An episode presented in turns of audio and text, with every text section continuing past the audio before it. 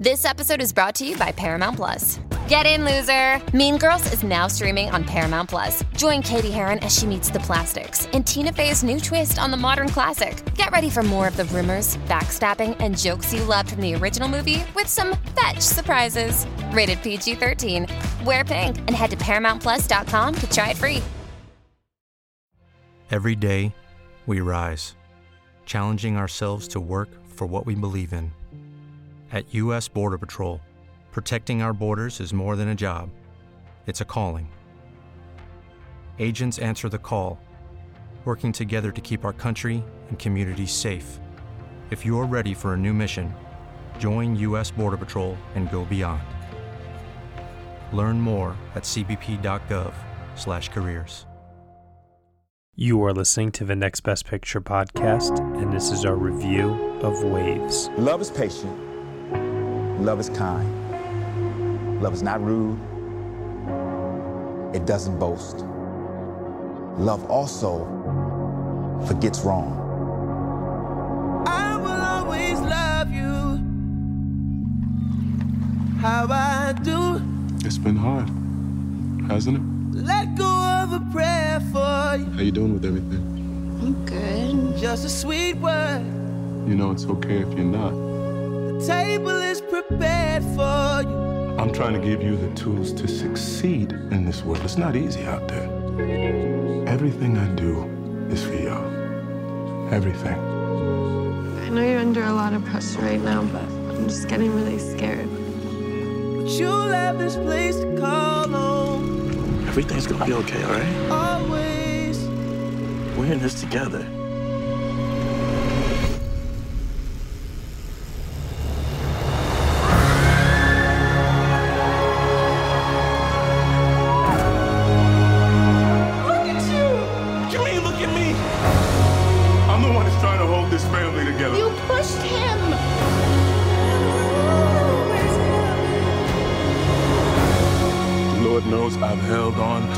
Too much hate in my life. But all we have is now. All we have is now. All right, everyone, you were just listening to the trailer for Waves, and the story is as follows. The future is bright for Tyler, who seems to have everything he needs a wealthy family to support him, a spot on the high school wrestling team, and a girlfriend he's head over heels in love with. Committed to greatness and under intense scrutiny from his father, Tyler spends his mornings and nights training, but when pushed to the limit, cracks in the perfect facade of Tyler's existence start to show, and the stage is set for a true American tragedy. The film is starring Kelvin Harrison Jr., Lucas Hedges, Taylor Russell, Alexa Demie, Neal Huff, Clifton Collins Jr., Renee Elise Goldsberry, and Sterling K. Brown. It is written and directed by Trey Edward Shults. Joining me for this podcast review, I have Casey Lee Clark, Hello. Dan Bayer, Good evening, everybody. and also joining us as a guest here for this review, uh, freelance journalist and an amazing, amazing friend, Candace Frederick, everybody. Hello, happy Monday. Yeah, absolutely. So, Waves, uh, no pun intended, has been making some waves, if you will, ever since its premiere at the Telluride Film. Festival. It has uh, since shown at a couple of other festivals since then. Yes, yes, yes, I know. You guys know I love the puns. Yeah. Uh, this is A24's, um, you know, uh, end of the year uh, release that they're hoping to push for some awards consideration, I imagine. Um, Trey Edward Shults is his, his third film after Krisha, and it comes at night. And I would just want to start off by saying that I think that it's a big, big leap for him from what he has previously given us before. Um, there's a great deal of surprise within this movie. Um, there is something in this movie that I don't think you will find in any other movie this year in terms of its structure, of its storytelling.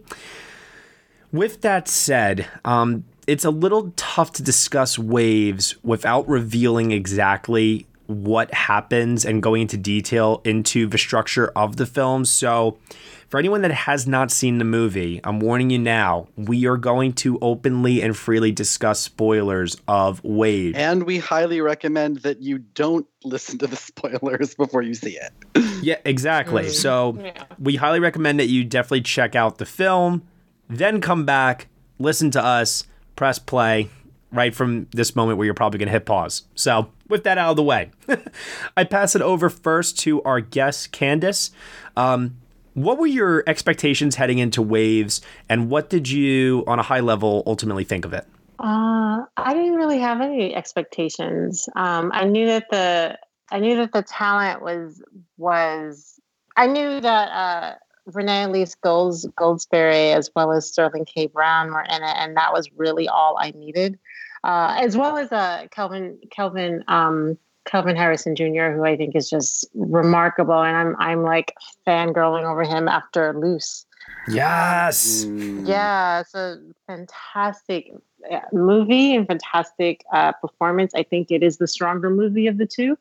Um, I didn't I didn't know what Waves was about before seeing it. The trailer didn't give me anything. It certainly didn't kept under wraps what ultimately Mm. transpires in the movie. And so uh yeah, so I, I was I was extremely taken aback um by everything because the, the trailer really doesn't tell you at all what the movie's about. What I thought it was was like Nothing.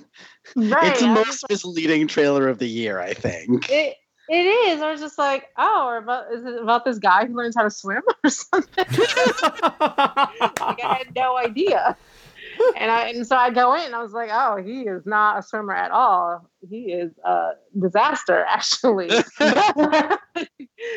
but um yeah, I mean, I so you know, I went in and I I really I thought it was a very strong movie. I had issues with the structure um, that I do think is inspired, but just needed organization in terms of the two parts of the film. I have a I always have an issue with uh, um, introducing characters at the end of a movie, and that's essentially what happens here. There's like a whole other plot going on at the end of the movie with new characters, and I really didn't think that that was necessary. I think that so basically the beginning of the movie is about this this family and it's a rather typical family. There's this jock guy. He's the son senior in high school champion wrestler has uh, really the world at his feet as provided in part by his dad who uh, to his own account worked very hard for him to get to this position. They live in this big they're a black family that lives in this big suburban house presumably in a mostly white neighborhood um Gorgeous. if not all white. Yeah gorgeous. And and you know there there as the father ronald continues to say there's obvious a lot of strife and a lot of struggle that went went into getting getting the status that they have. And he puts a lot of pressure on his son to succeed to do well. And um it doesn't even really say i mean because of the, sterling k. Brown's performance is so fantastic that like it's not even so much what he's saying it's like almost just how he's saying it. He looks um It's very intense. relentless. Yes very Yeah, intense. relentless. very relentless. Good this is like a constant thing for him that he needs his his son to be on a certain level and to not for lack of a better word to pussy out on anything Hmm. and like um and so there's the daughter who in the first half of the movie is virtually a mute she doesn't really Yeah. say I mean, even in the second half, she's kind of quiet. Yeah it's very interesting. Um i i said in my review that she's she and many and all of the women i think in the movie are like receptacles of the men's emotions. It is inherently a male movie that has female characters in it. Um, and the women tend to be repositories for the receptacles for these men who are just dealing with their own demons but mostly Tyler, played by Kel- Kelvin Harrison Jr., who's just who's not uh, expressive verbally. He, internalizes everything, including his father's just relentless uh, approach to success. Um, and he, this is where I kind of struggle because you know, and I and I had this really great conversation with Kelvin Harrison Jr. recently about this, and he talked a lot about cause and effect and um, about how you know if if if if the relationship between him and his relationship between uh, Kelvin or Tyler and his father was different. If they had more of an open communication, if maybe uh, Tyler was able to really kind of talk about all the things that is going on and and, and that he's been internalizing, he things might have been different. I don't know. I because I, I, I, am actually really unsure of that. I think Tyler's actually very unstable.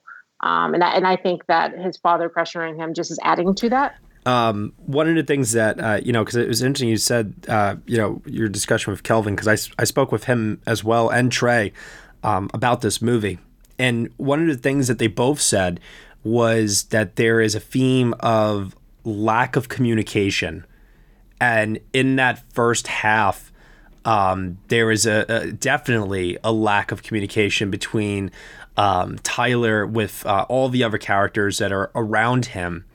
And then you know when we get into the second half and we start to take on um, his sister Emily's uh, point of view, um, it's kind of amazing how her relationship that she shares then with uh, Lucas Hedges, his uh, character Luke, is one that is solely based on communication, and it's almost like it feels like it's almost too good to be true, and she herself is kind of apprehensive to this idea at first that this could be um, something truly great because of who her brother was, what happens to her brother. Um, and you know, Luke is uh, also like Tyler, a member of the wrestling team in school. And I don't know about you guys, but I kind of kept wondering in that second half, when was the other shoe going to drop potentially between the relationship between those two characters? But it never does. Totally. Um, that totally. character is just a wholesome, good person. And and there is every opportunity in that second half. Like I kept waiting for it. Like, oh, he has daddy issues. There we go. Something's bad's gonna happen. Like, up, oh, they're actually going to see the dying dad. Yep, something's definitely gonna happen. They're driving by themselves. Yep, something's definitely gonna happen and I was honestly a little shocked that nothing ever did. But and, and I think mm-hmm. this is what the big theme of the movie is for me. And there's a lot of themes in this movie, obviously communication, forgiveness, love. Uh, but one thing that I definitely think the movie tackles hard is the deconstruction of masculinity, toxic masculinity. And showing um, the downfall of it with Tyler, but also showing um, how, with a character like Luke, who is protective of Emily, who is supportive of her, who is strong for her when he needs to be, allowing for moments of sensitivity, allowing for moments of vulnerability. And that is not a sign of weakness, it is a sign of humanity. And there is an inherent beauty I found in that um, that really, really touched me uh, ultimately. Yeah, it there's there's a lot happening in this movie. Um, I mean that, and that's just one of the things. Yeah, it, it's interesting to me that I didn't expect this to happen based on my initial reaction to the movie, but the farther away I get from it, the the more I see its flaws or the things that I don't think it does well. Mm-hmm and and honestly, the the bifurcated structure of it is part of that. It, it, it feels like two halves that don't necessarily like it's two. It felt almost like two movies that that almost fit together, but not quite. Well, I, I think a large part of that is because stylistically, in the first half, there's a lot of rising tension and there's a lot of um, stylistic camera moves. There's a lot being done with the sound mixing. There's a lot being done with the editing. The the score um, by Trent Reznor and Atticus Ross is vastly different in the first half than it is in the second half as well. It's mostly a song score. Yeah, it creates this very foreboding mood um, in that first half. So much so that when it gets quiet and it slows down in the second half, I, I can understand stylistically why it feels like it's almost two different movies in a sort of way. I, I yeah. think that for me, like the way I looked at it was, I almost got this uh, sense that. Uh, you know, like when when we talk about like we're watching a movie and it feels like we're watching a quote unquote a life, if you will. I felt like in this movie, it really captured the highs and the lows of life and the complexities of it and the different emotional reactions one has to it. And, you know, we're talking about how much this movie packs into it. I almost got the sense that it was a transcendent experience because of the amount that it was able to put into it. And not in a cliche way, but in a way that um, allowed for its storytelling to be patient and allow it to unravel. Um, I want to stop talking for a second because Casey hasn't had a chance to say anything yet. Casey, I want I want to hear some thoughts from you. Um, eh, you know, it could be whatever, or it could be something that we we've been you know trying to waddle through over here with waves. Yeah, well, piggybacking off of the ideas of the structure, I actually I think I'm in the minority here of even though I think the film has some major pacing issues and I think that the second half runs its course a little too long. And I like the second half more, and that might be because it's more enjoyable Mm. of a watch. But I think it's also for me. Well, one, I found that love story. I really, I think, connected to it and enjoyed it in a way where I was just like, "Isn't this nice?" But it was also, I think, for me, I think a big thing that I took away from it is like when somebody you love does something terrible and awful in the way other people treat you and how you have to go about the rest of your life Mm-hmm. like the emphasis on like the fact that she has to delete all of her social media because people are like harassing her even though she had nothing to do with any of it. And like that she like doesn't talk to anybody anymore because they look at her weird and like how she has to like kind of pick her back life back up even though it didn't really affect her in the grand scheme of things. And just that idea i found to be like an, a very interesting idea to like portray in a film and i think it, for me it made the first half feel almost like a prologue but even though Yeah. like more removed from it i think i'm intrigued to see it a second time knowing how the film plays out if i think differently on that but when i was watching it like the first half i just found so stressful and like tyler is such a mess and almost unlikable to watch and like the amount that i just wanted to scream at him through the screen Whereas at least like the second half, I felt like I was like breathing a little bit, and maybe that's also just me liking films that are a little more like nothing happens. so like, I, I think that's why. actually- I think you've hit on something that's very interesting. Like, I don't think that that second half, uh, which I think is the real story of the movie, I, I don't think that that second half works without the first half. But I, I think that the way themes Uh, or the way the characters stretch across both halves because they're so intently fo- the first half is so intently focused on him and the second half is so intently focused on her i feel like everyone else doesn't get the time and the reckoning that those characters really deserve. I felt that Renee Elise Goldsberry particularly was very underserved by Yeah. the script. Mm-hmm. And and even Sterling K. Brown's character, I I kept waiting for a moment that, you know, he is going to understand what has happened and why. well, hold on, man, because he he does. When that comes, I I thought it was fine. It it it, it was not done in a way that was narratively pleasing to me. Oh wow! I could not disagree more. I Yeah. I think I. I and I know I'm in the majority of that. I know I am. Like No, I, I mean, I, I obviously is a fair point. I, I think that because I had so many issues with that second part of the film, or as I say, the sequel to, to Waves, right, is what that is. They're the second wave, if you will.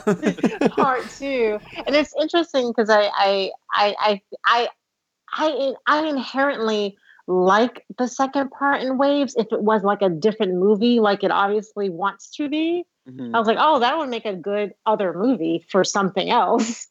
Uh, and, and I and I really love one of the one of the reasons why the second half didn't really work. As, the second half really uh, it made the film dis- disjointed in the way in which it was presented is because it ha- had this big thing happen and huge spoiler alert and i cannot stress that enough Tyler kills his girlfriend.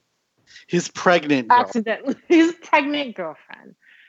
And goes to jail. And in pretty rapid you know as it should be a rapid sequence of events take place and he's sent to jail forever. And we never see tyler again really until like the end of the movie. And he has has no words. And it's very like okay i need to and, and and it's interesting because the second half of the movies it's like they're talking around what happened Yeah. um, but I think in that moment, in that scene where they finally, between father and daughter, have this moment where the father, Oh, by the lake. Oh my god. yeah, and I don't That think, scene is so good. I think it's good too. I mean, I don't, I don't think it's so much about accountability because I think the accountability really should be Tyler's and Tyler's alone. But I do think that it's a, it's really about the the uh,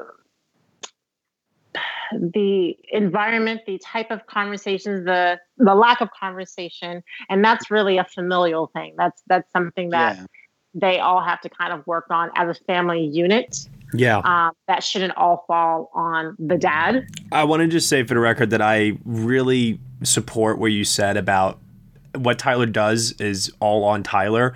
You, you can look at uh, Sterling K. Brown's character Ronald, the way he chooses to raise Tyler as kind of like the seed, if you will, the planting of the seed of uh, leads to maybe a sequence of events. But at the end of the day, Tyler makes choices of his own. And one of the choices that he makes is he chooses not to communicate with his parents that he has this shoulder injury, that he has possibly impregnated his girlfriend. Uh, He just and he takes matters into his own hands. Well, but this is exactly like, and I I'm kind of in awe of the first half a little, not just for the technical elements, which I'm sure we'll get to later, Oh, you better believe I will. in, but in that it really has the this like Greek tragedy inevitability to it. In that the like it very quickly sets up who these characters are and what they do, and then puts them at the exact right point in all of their lives for this exact situation to happen. Mhm. Like it feels like that first act once he does kill his girlfriend, it feels like it was always heading that way. It was never going to be any different. And I thought that the film was really sort of grappling with this nature versus nurture like how you know how how much it is our our fates determined by what we do ourselves or by the environment that we're surrounded in and i thought that was really interesting and it was doing this very like i want to say subtle but it's not really subtle but it is kind of subtle thing with uh, with about toxic masculinity Yeah. um, with Mhm. Sterling K. Brown's character and how he how he treats his son and how he raises his son. And as his uh, wife points out to him later, how he neglects his daughter. Yes. Yeah. And, but and and that's the thing is that it the second half kind of drops that thread and replaces it with a new thread of a different kind of masculinity in the character of Luke, which is a perfectly valid storytelling choice. And I think it's interesting, but to me, that was not.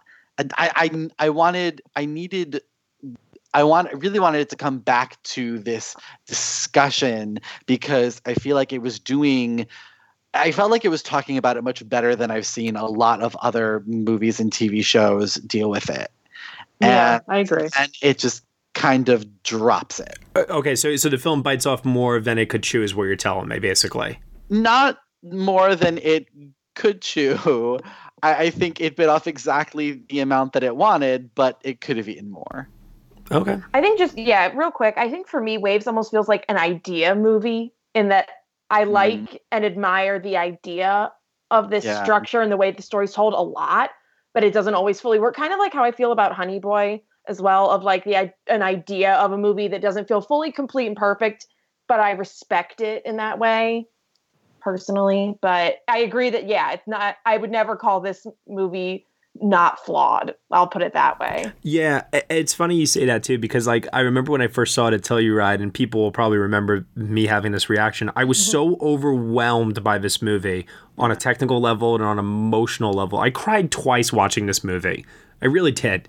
Um, and I felt so many emotions while watching it that when I walked out, I instantly had that knee jerk 10 out of 10 reaction, you know? And then as I uh, sat down to write my review and as I like thought about the film more, um, I, I, I definitely acknowledge and admit that there are uh, some flaws with the pacing of the film, um, perhaps with the structure. I personally like it, and the reason why I like it is because I'm always looking for some sort of originality in storytelling. Me too. And I can't think of another movie this year that has done something like Waves has done. So I appreciate that it does something different. Yeah. Mm-hmm. I, I, understand if the execution may not uh, be perfect, and I understand if other elements of the movie suffer perhaps as a result of that. But I think on the whole, the message of the movie I think was clear and I think that all the supporting elements around it, structure, structure regardless, you know, from a technical standpoint, the performances that all the actors are giving, I think they really help sell what the movie is ultimately trying to say and trying to do. Yeah, I agree. I I do think it's a really strong movie. I don't think that there needed to be any other characters outside of this family. And I think that the, there's so much narrative put on this family mm-hmm. and so mm-hmm. much that is brought up yeah. in that first half that you don't need to bring. Like when Lucas Hedges showed up, I thought it was going to be a cameo. I was like, oh, that's funny. cameo.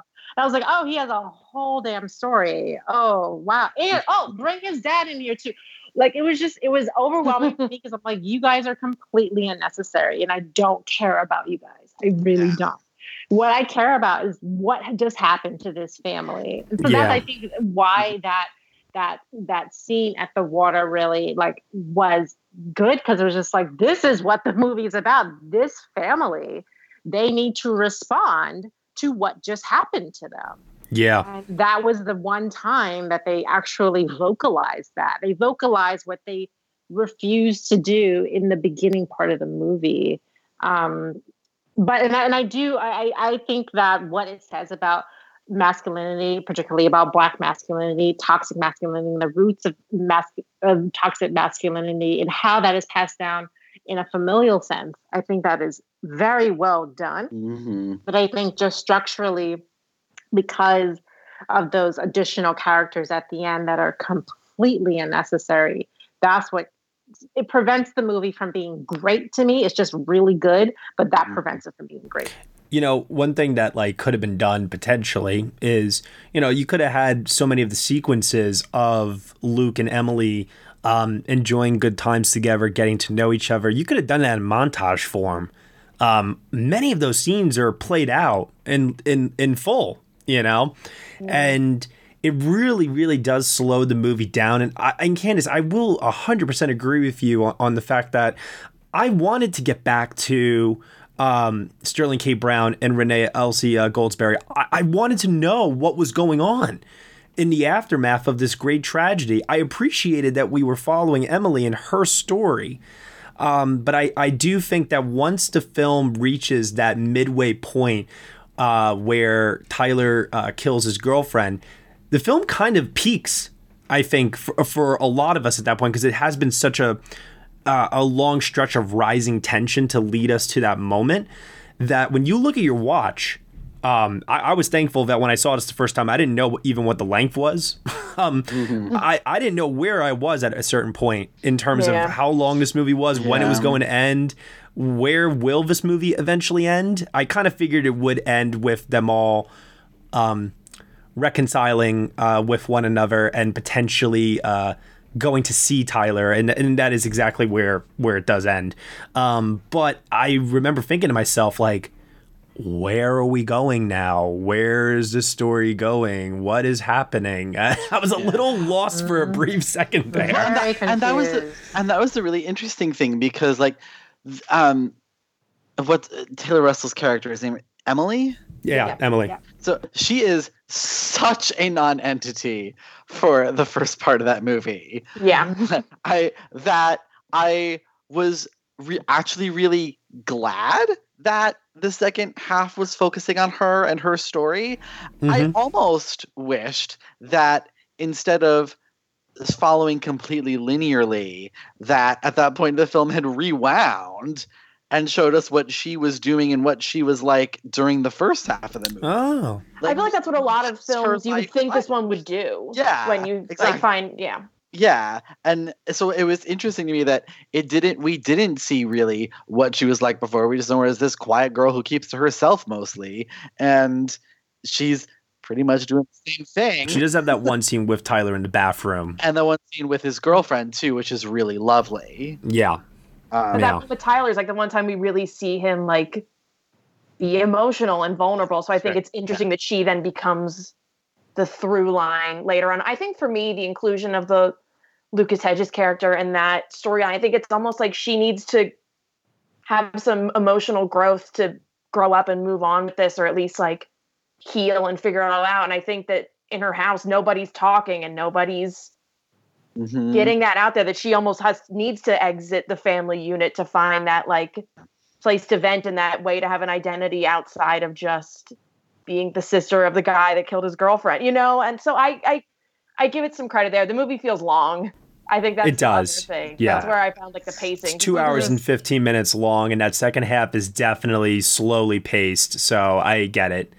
I will say that one thing I liked in terms of the message of the movie is that I really like that she does go away from the family. The family's worried about her. They don't know where she is. They're texting her. She's off with Luke doing God knows what. But the thing that brings the family back together is, and this is going to sound cliche, I'm sorry, but it's love. And it's something that I think that in her adventures with Luke, she really truly loves him.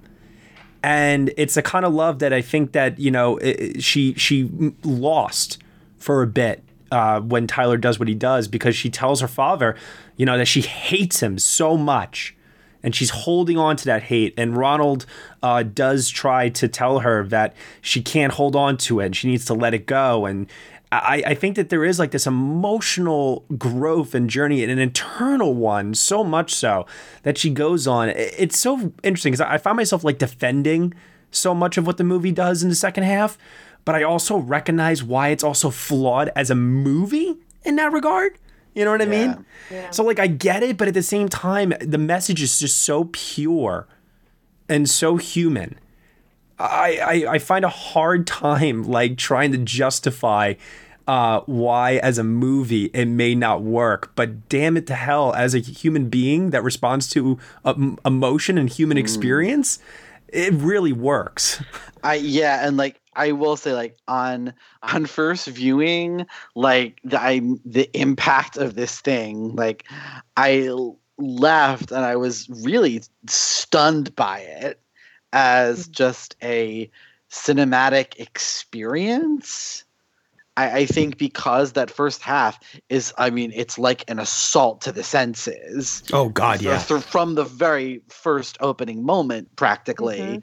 and it just never stops, and it's relentless, and it just keeps going and chugging along, and it- getting crazier and crazier. the, as like the filmmaking style really matches the story as it gets crazier and crazier, and then the second half, which is this like hush. It's this it's a reverie. It's a an elegy. It, it's completely completely different. And th- that does have an impact i think when you're watching it. It makes you focus more like really focus on these characters and focus on what's happening.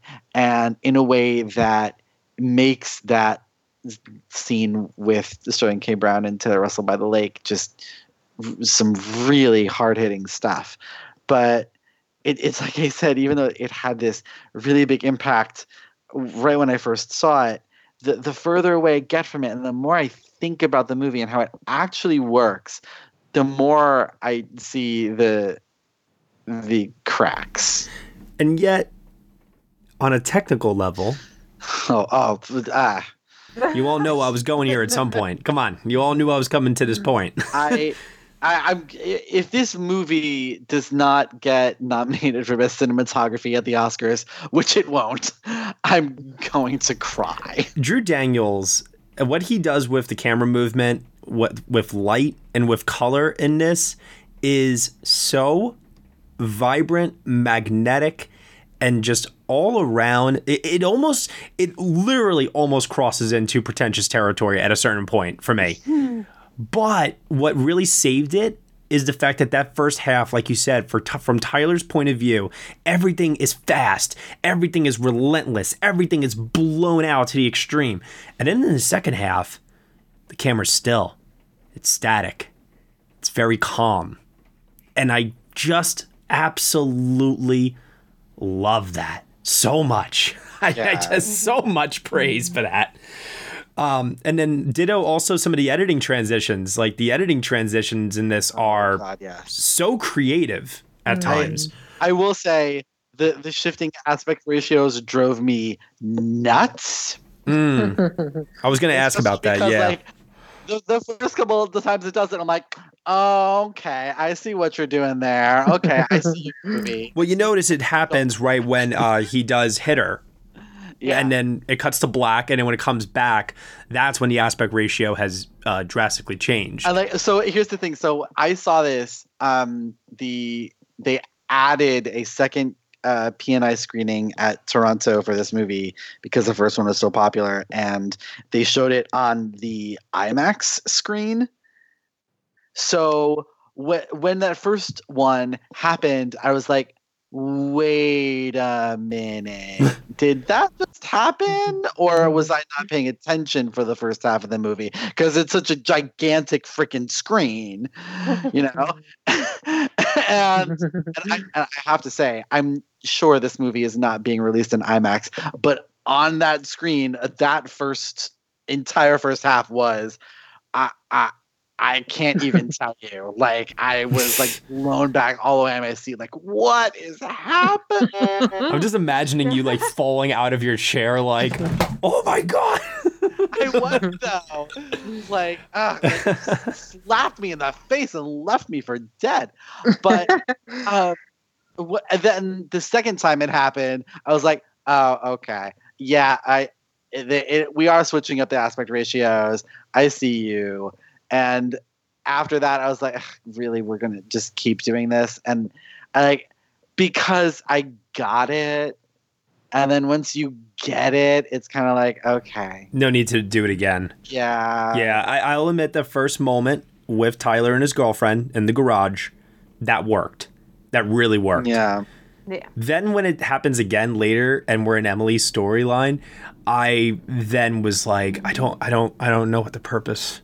I don't get it. Like from a filmmaking like standpoint, I just was like, I don't know what he's subliminally trying to do Yeah, to no, me. I figured it out. I figured it out, and once I figured it out, because I figured out how the movie was going to end, and I, I, I figured it out, and I figured it out because he was doing the shifting aspect ratios, Mm-hmm. and I knew exactly what they were going to do for the end, and I was like, okay, like I see you, I know where this is going, and it kind of took a little bit of the, um, the suspense, I guess, t- such as it is, away from me. Mm-hmm.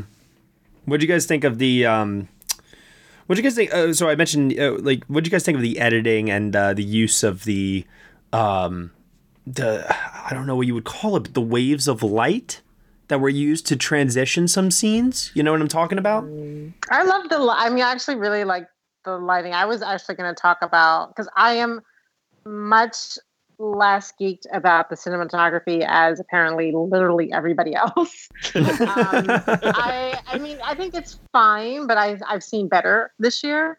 I think the music score, and I know uh, we talked about it a little bit earlier. I think it's actually phenomenal in this, and I Yeah. and I love how erratic it is because I do think that much of the movie, or definitely the first half, is so frenzied, um, and I think the the music really uh, leads that. Um, and I think the the second half, the sequel, um, has that same sort of energy, just slowed down significantly. But I think it's still Yeah. maintaining that. I, I think that I think the music is is striking in terms of just the more technical aspects. Remember when uh, there were reports that Waves was actually going to be a musical for a while? God. But it's Really? amazing how when you watch it, uh, yeah, yeah, there were Yeah, reports on, that yeah. Yeah, like Very this early. time last year, it was like when it was greenlit and whatever. It was like Trey Edward Shults has like a musical with Sterling K. Brown and Lucas Hedges coming out. I don't know. And then when it was at Telluride, people were like, "It's not a musical." It's, it's Yeah. Oh, music. I the soundtrack is another character. I mean, it yeah. really is. Fantastic. it, the soundtrack is amazing, and, and that's why like people when people praise the score, I'm, I'm my first response is always what score? I, I kind of agree with that. I want to see it a second time and like now that I've like know the plot of Yeah. like paying attention to those things. I saw it like almost a month ago, but like yeah, there's some great song choice, and I think it ends on like the perfect song. When I realized it was Alabama Shake Sound and Color ending, and I was like, "Ooh, that's good." That is. I also Oh, really, yes. really like. I I was in love. I don't know the name of the track, but the Thom Yorke song that plays towards the end, um, was freaking fantastic for me. I I love that. Um, it plays over the scene where, um, uh, it's definitely at the very like towards the end, and I think Sterling K. Brown like um comes into Tyler's room and sits next to um uh, next to uh, oh my god, I'm drawing a blank right now. Sits next to Renee Elise uh, Goldsberry on the bed, and they and they and they they hold hands for a brief moment, and there's like no words that are said, but the the song is playing over it. It's just so good, so good.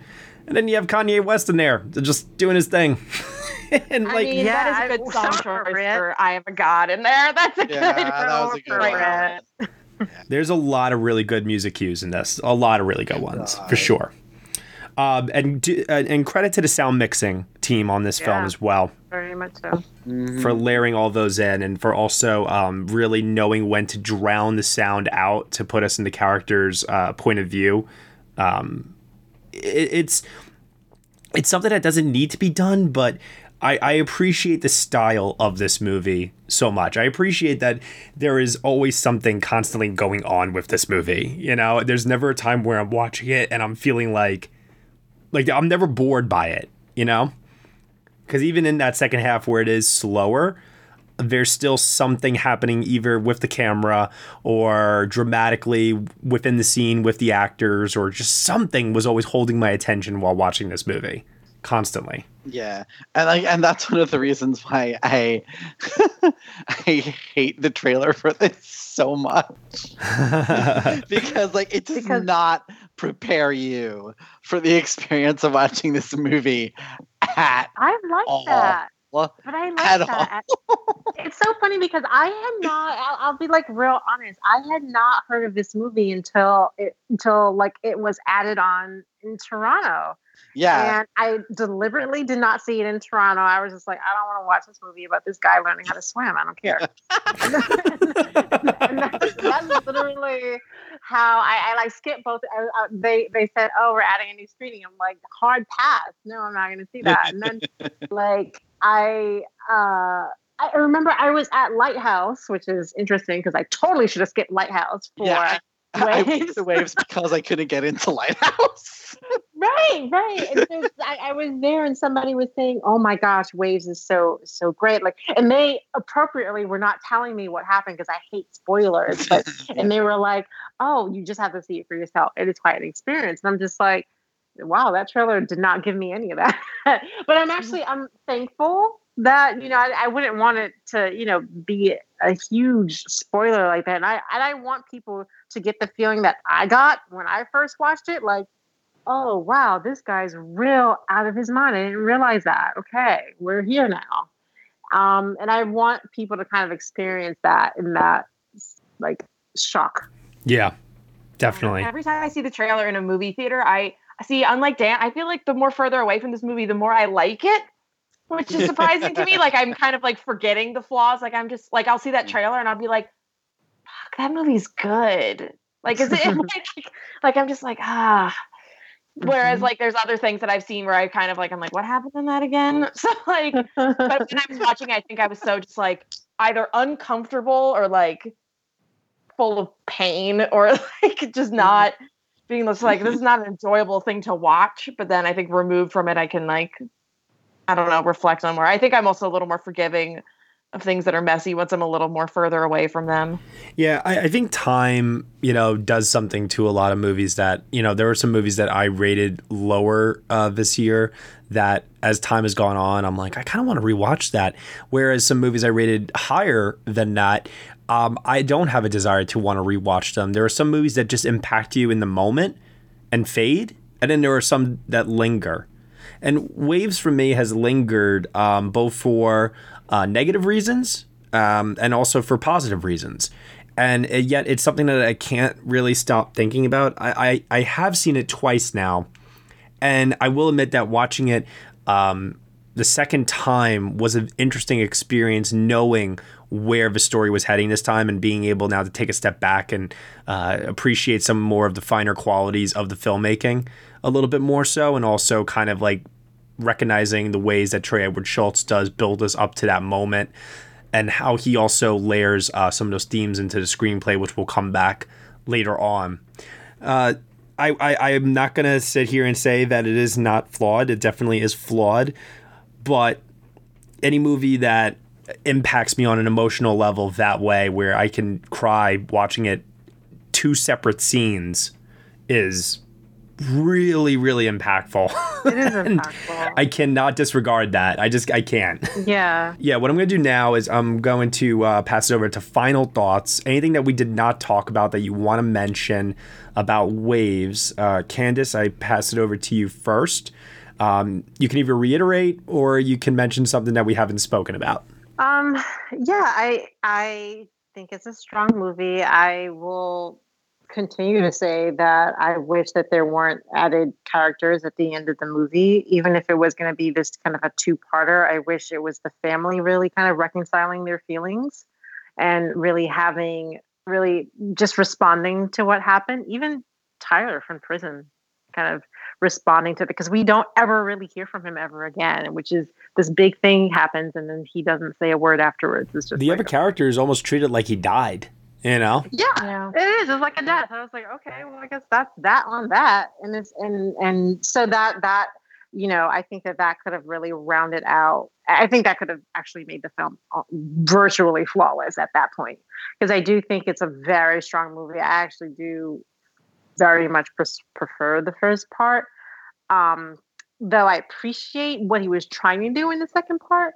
Um, and I, I will say that uh, what I what I found interesting that I thought that the women were finally speaking in the second part, so I can't totally discard that second part of the movie in part because of that, but um because in the in the first part it seemed like everybody was really revolving around these these men and i think yeah. when it comes to alexa demie's character taylor russell's character and renee elise Golds, goldsberry um, they particularly with I want to say Taylor Russell, her character Emily was so. We talked about the bathroom scene, we talked about the lake scene, and even with Luke, she was always saying some. There's a line that she always would say with all three of those guys. She would say, "Oh, it's okay." Every time that they're at their most vulnerable, she would say, "Oh, it's okay." Like she was such, like she just absorbed a lot of negative energy that these guys had. Like when once they were at their most vulnerable and were able to really kind of let it out, they always let it out on her, which I thought was really interesting. Yeah. Yeah. Uh, what grade would you give Waves out of 10? Uh, 10 being the highest. Um, I would say seven. Okay. All right. Uh, Casey?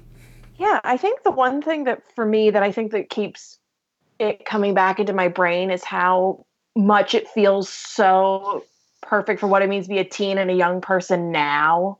Like it feels so current in that way and how like in a way that I haven't seen in many movies besides maybe like eighth grade recently that like really and I think for me especially, I had my big group of friends in high school was involved in the wrestling team. Either they were on it or my friends were the managers, and I went to a lot of wrestling meets and also just being under the pressures I had doing theater and choir in high school and the misconstrued conceptions of like trying to please your parents and what you think that means versus what they actually might want of you and not telling them things and pushing yourself too hard. And i think that that i really i think vibed with that type of story and i think how it showcased that i think was very interesting and accurate and it felt very like i think i think for me overall it just felt like a lot of ways a movie about teens and young people in america now kind of like in the way that i think like sean baker's doing things of that nature and i feel like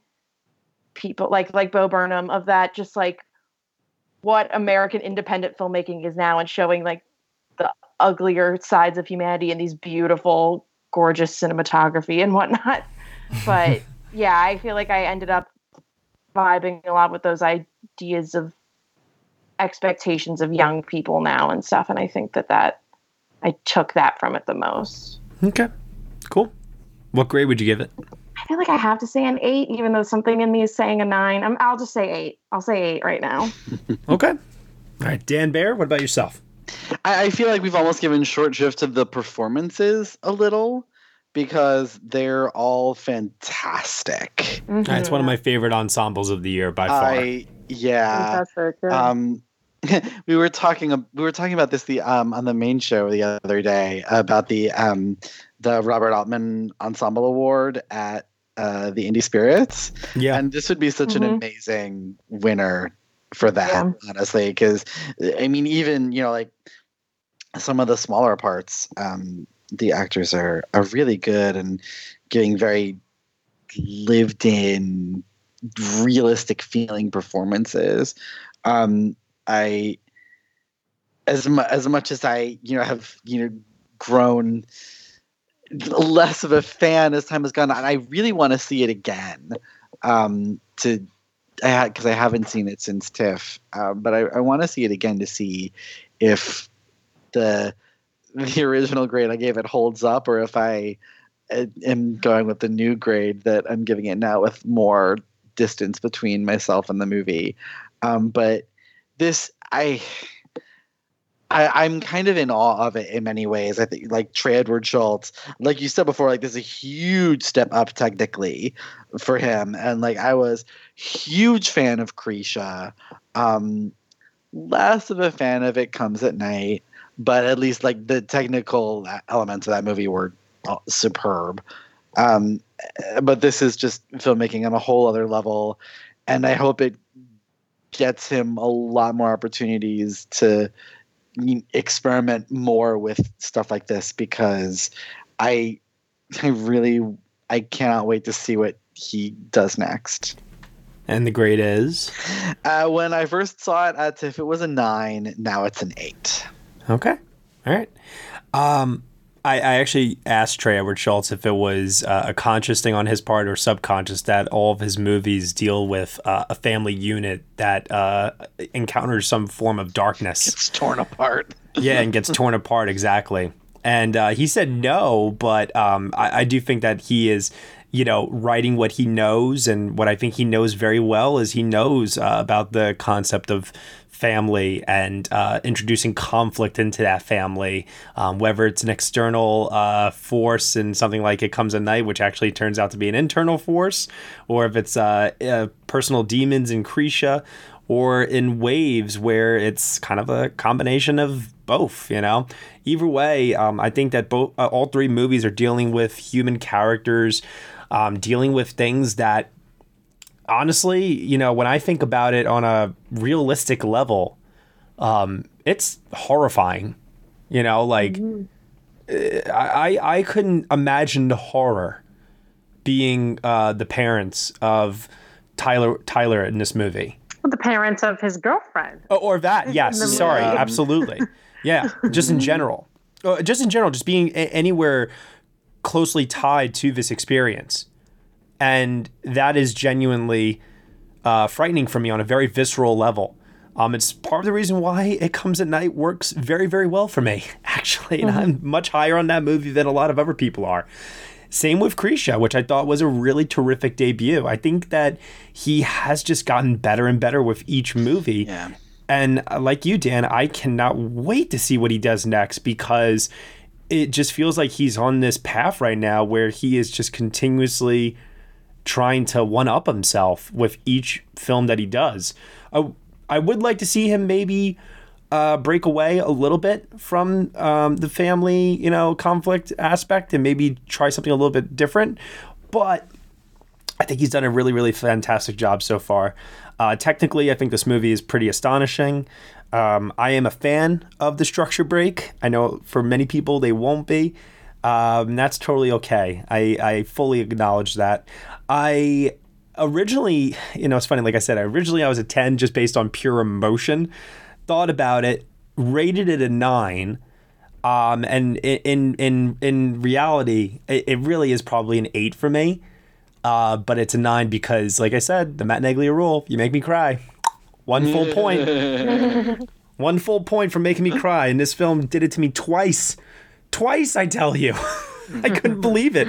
Once at the lake, and then at the very end during the uh, Thom Yorke song, uh, just with, I think it was the moment where uh, Clifton Collins Jr. and um, the other actress uh, who's playing uh, his wife were um, standing over um, uh, Alexis's grave. Uh, I think just that brief, brief moment uh, just hit me so hard, so so hard, and you know it, it's the kind of emotion that uh, you know I live for this stuff, you know? This is the kind of stuff I go to the movies for is to feel things, you know? And yeah, it's not a pleasant feeling, but it's still a feeling at the end of the day. So kudos to uh, Trey, the cast, and everybody else for getting us to feel this way. Oscar potential. I have no clue how AMPAS is going to respond to this. I know. I'll give you my honest opinion. I, I think it's going to get zero nominations, but I think if it can show up anywhere, um, here's the thing: it, it's on the bubble for so many categories. That's yeah. the thing. It's like number six or number seven for so many different things for uh, cinematography, for original screenplay, for editing, score, sound. Sterling K. Brown yeah. in supporting. Kelvin's performance is the best performance in the movie, and I can't continue to say that enough. And I think mm. the work that he's put in with this and Luce, he like I can't believe that he's actually not a front runner and he's not on everyone's ballots this season. He put out two of the best performances. Seriously, I agree.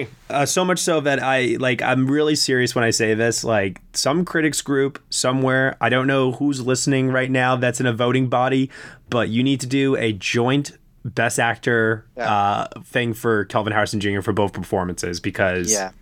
he deserves it's exquisite. it. Mm-hmm. It's exquisite. It's yeah. It's wild, and you know, I I I always hear like I always get questioned like, oh, you know, what do you think is going to win?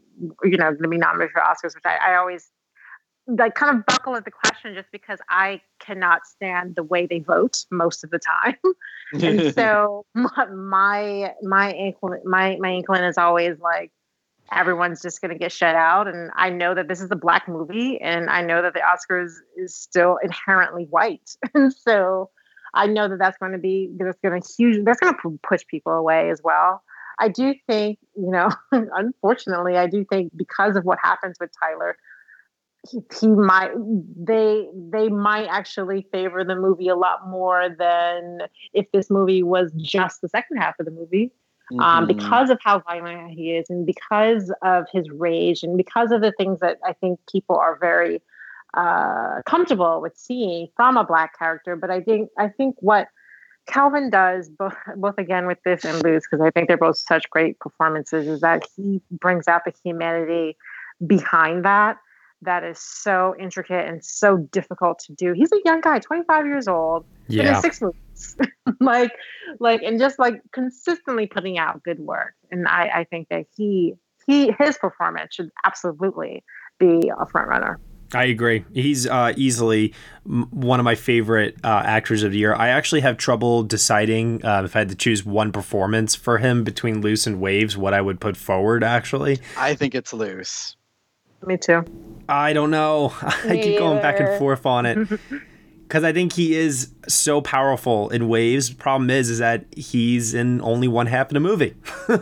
I think Luce is a much trickier character to pull off because it's not really a character; it's a construct. Uh, yeah, I kind of, I kind of agree with that. Yeah, makes him a fully believable character.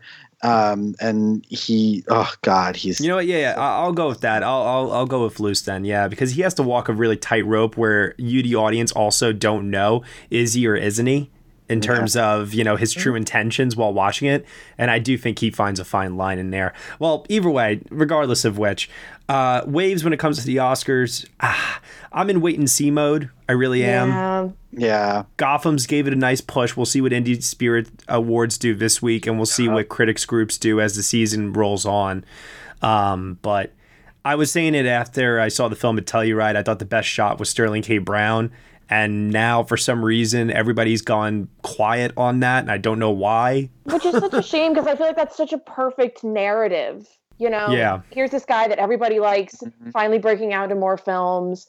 Like, you know that he would play the circuit well. You know he'd be so likable. He's got the scene. Like, he's got the scene. It just fits. And the fact, like, whereas I'm looking at my like supporting actor ballot, and I'm always just like, eh.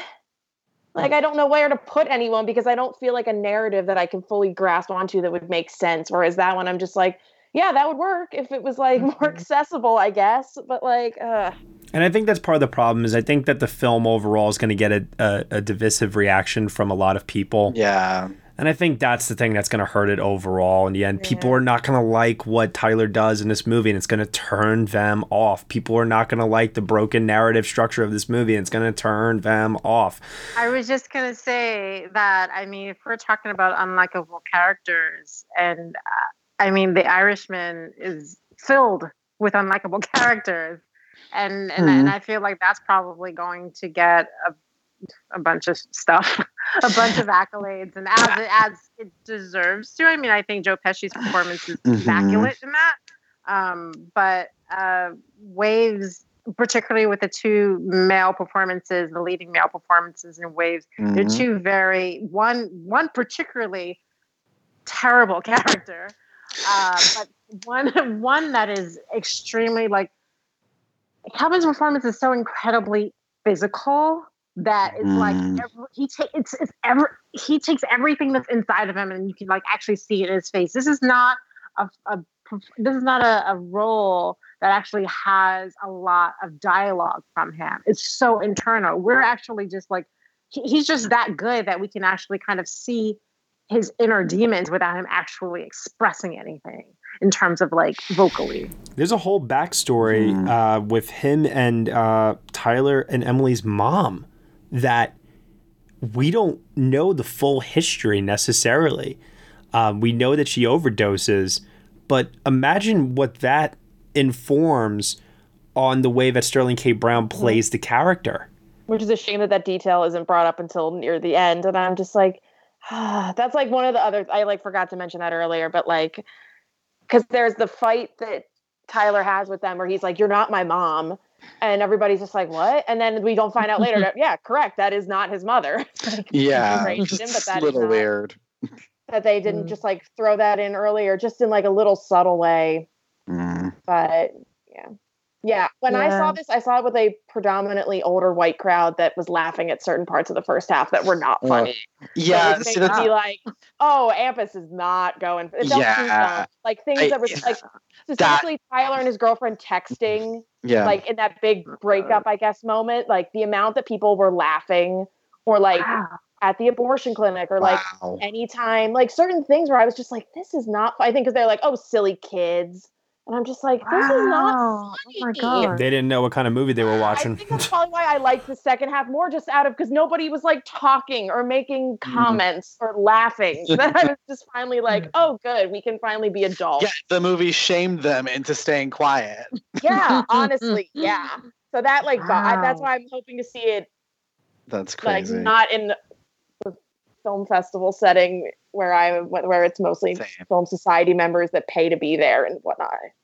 But yeah, I think that's the thing is like the movie it, it I think it skews too young um to make a lot of God, I hate myself. To make a lot of waves with AMPAS voters. I hate myself. Um That is the right analogy. I mean it is. You know, sometimes you just gotta go where the obvious joke is. Um and it, it that pains me because there is i mean like the, it really you're dead on matt where you said like this needs to get recognition for its sound work and it is not going to and Mm. because of the type of movie it is they do not look at this type of movie for sound work they don't It's true. No.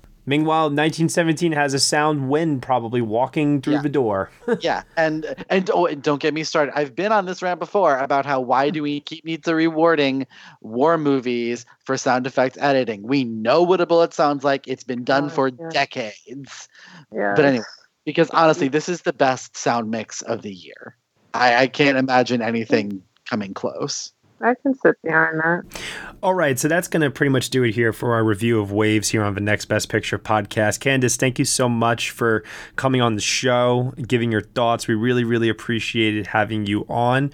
Tell everyone that's listening right now where they can find you on the internet. You can find me at uh, you can find my work at um, CandiceFrederick.contently.com. All right, and where can they follow you on Twitter? Real Talker, R E A L T A L K E R. She keeps it real, people. What can we say? Casey Lee Clark, where can I find you on the internet? You can find me on Twitter at Casey Lee Clark. Dan, how about yourself? you can find me on twitter at dance and dan on film And you can find me at Next Best Picture. Thank you so much, everyone, for listening to our review of Waves here on the Next Best Picture podcast. You can subscribe to us on iTunes, SoundCloud, Google Play, Stitcher, TuneIn, Player FM, Acast, Castbox, and also on Spotify. Be sure to leave us a review on Apple Podcasts and let us know what you think of the show. We really appreciate your feedback and your support, which you can lend on over at Patreon. For $1 minimum a month, you will get exclusive podcast content from us. Thank you so much for listening, as always, and we shall see you all next time.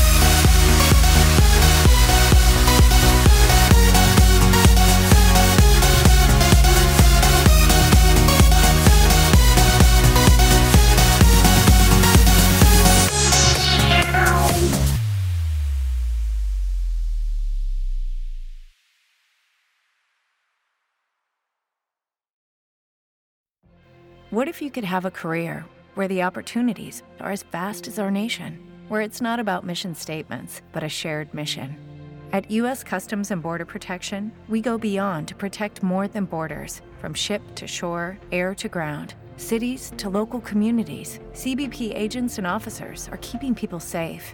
Join U.S. Customs and Border Protection and go beyond for something far greater than yourself. Learn more at cbp.gov/careers.